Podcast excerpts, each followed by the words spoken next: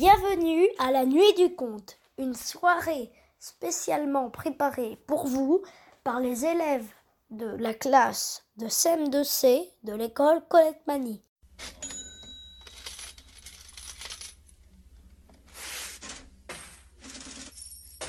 La maison dans le désert. Il était une fois un homme très riche, plus riche que le plus riche milliardaire américain, plus riche même qu'Oncle Picsou, richissime.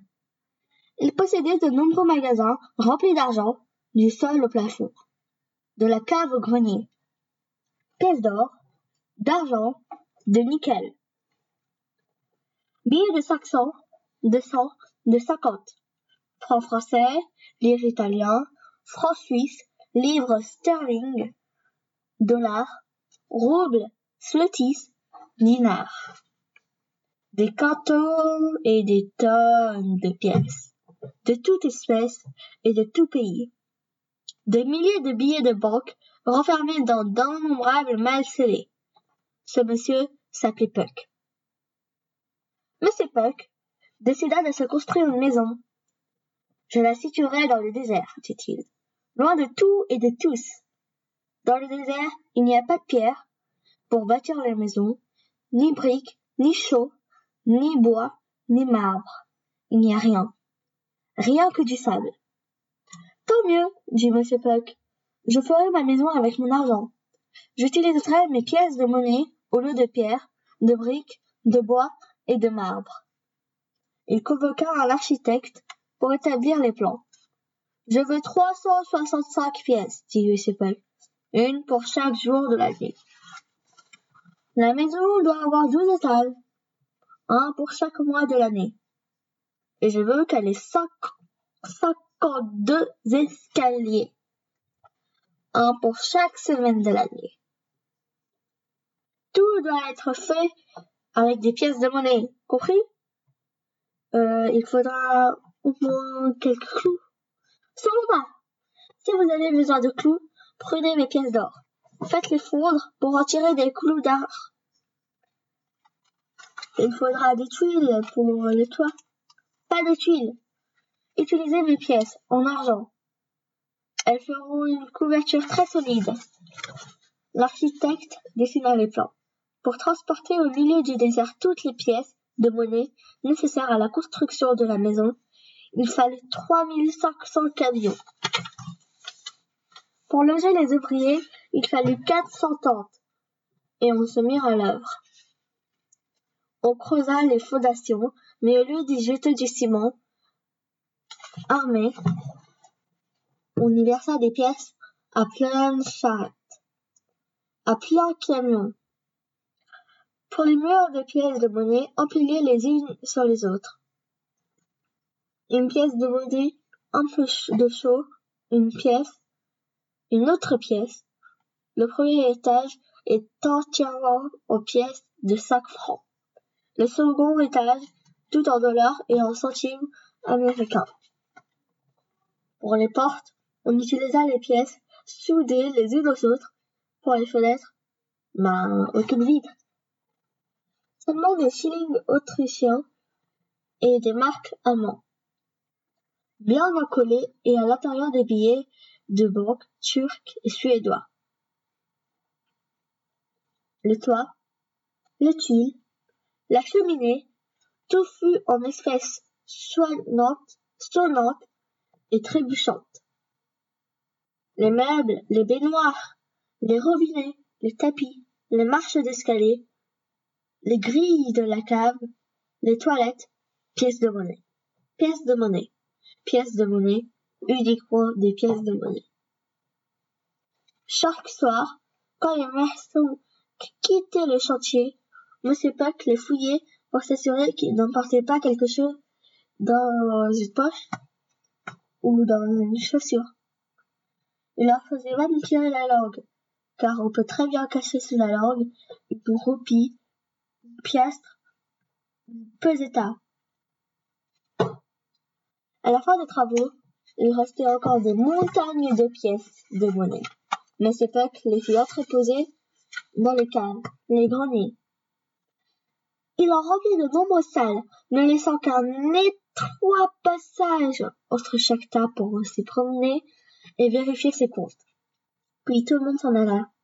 L'architecte, l'entrepreneur, les ouvriers, les chauffeurs des camions.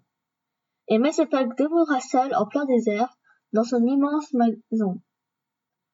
Son grand palais entièrement en argent, argent sur les pieds, argent au-dessus de la tête, argent à droite et à gauche, devant, derrière, de quelque côté qu'il se tournait, partout où il regardait, il voyait de l'argent. Encore et toujours de l'argent. Et même s'il se mettait la tête en bas, il n'apercevrait rien d'autre. Des centaines de tableaux précieux étaient accrochés au mur. Ben, en fait, en réalité, ce n'était que des cadres composés de pièces de monnaie. Il y avait des centaines de statues en monnaie, de bronze, de cuivre, de fer. Autour de la maison de M. Puck, le désert s'étendait à perte de vue. Quelquefois, un vent venu du nord ou du sud secouait les portes et les fenêtres qui rendaient alors un son incroyable, un tintement musical dans lequel M. Puck, qui avait l'oreille très fine, savait immédiatement distinguer le son des monnaies de différents pays de la Terre. C'est ding Ce sont les couronnes danoises. C'est dong Les fleurons hollandais. Et j'entends les monnaies du Brésil, de la Zambie, du Guatemala. Quand M. Puck montait un escalier, il reconnaissait sans les regarder les divers monnaies qu'il piétinait au frottement qu'elles exerçaient sous la semaine de ses souliers.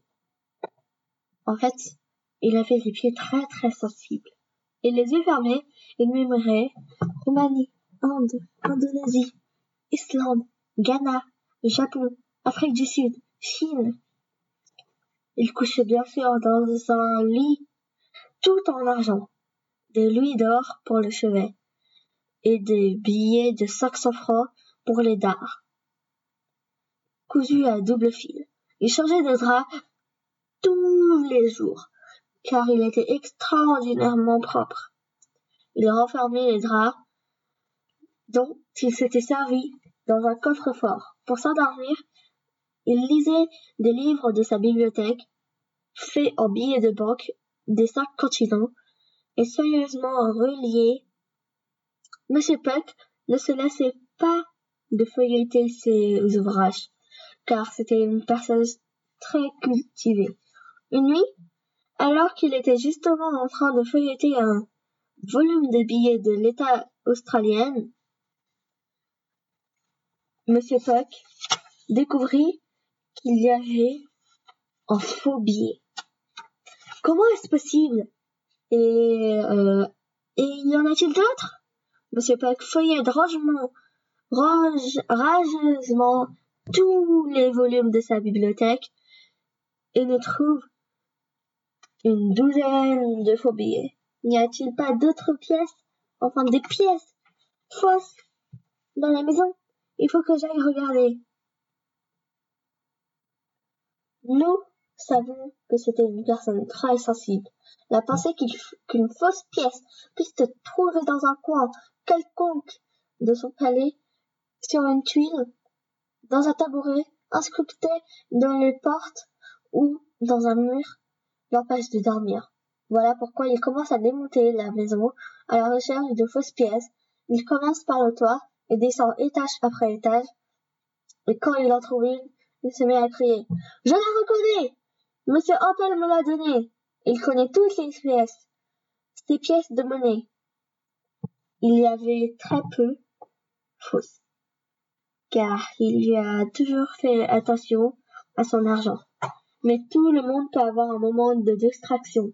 Il finit par démolir, morceau par morceau, toute la maison. Il se retrouve en plein désert, assis sur un grand tas d'argent, d'or et de billets de banque. Et il n'a plus envie de construire une nouvelle maison. Il ne veut pas non plus abandonner tout son argent. Alors il reste là, sur son tas d'argent, très en colère. À la longue, il devient de plus en plus petit. Il se transforme en pièce de monnaie, une pièce de monnaie fausse. Et quand les gens viennent prendre le grand tas d'argent, ils jettent Monsieur Puck au loin et l'abandonne en plein désert.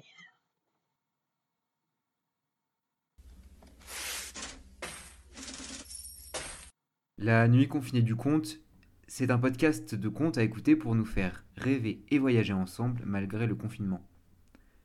Un projet ouvert à tous et toutes à l'initiative de la classe de CM2C de l'école Colette Mani. Vous aussi, envoyez-nous vos comptes enregistrés à nuitconfinéeduconte.protonmail.com.